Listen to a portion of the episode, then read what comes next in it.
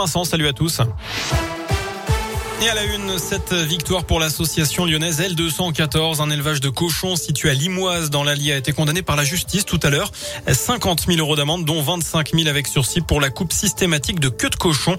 C'est la première fois que cette pratique interdite depuis 20 ans en France est condamnée par la justice.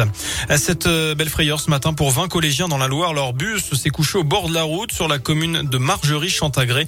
Le chauffeur aurait fait un malaise selon la préfecture. Ils étaient tous sortis du bus avant l'arrivée des secours. Certains ont pu être récupérés par leurs parents. Les 11 autres ont été conduits jusqu'à leur établissement. Le conducteur, quant à lui, a été transporté en urgence relative. Dans la région, une bijouterie d'histoire dévalisée en pleine nuit. L'effet se serait produit la nuit dernière, donc entre 3 et 5 heures du matin dans le centre-ville, sans éveiller les soupçons des voisins. Le rideau de fer a été forcé par les malfaiteurs qui ont pu repartir avec un butin. Tout cela sans que l'alarme ne se déclenche. Le préjudice reste pour l'instant inconnu d'après la montagne. Dans l'actu aussi, les suites de la contamination des pizzas Buitoni la bactérie coli.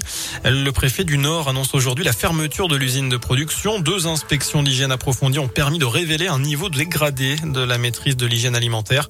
Des dizaines de contaminations avaient été recensées, notamment chez des enfants, avec plusieurs décès.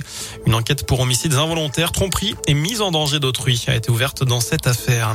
Le sprint final avant le premier tour de la présidentielle dimanche. Emmanuel Macron et Marine Le Pen vont notamment participer ce soir à l'émission du 20h de TF1 10 minutes pour convaincre. Les deux candidats arrivent en tête des derniers Jean-Luc Mélenchon complète le podium devant Éric Zemmour et Valérie Pécresse.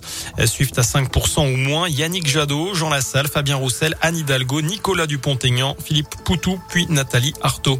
Enfin, un mot de sport, du foot, les quarts de finale allée de la Ligue des Champions.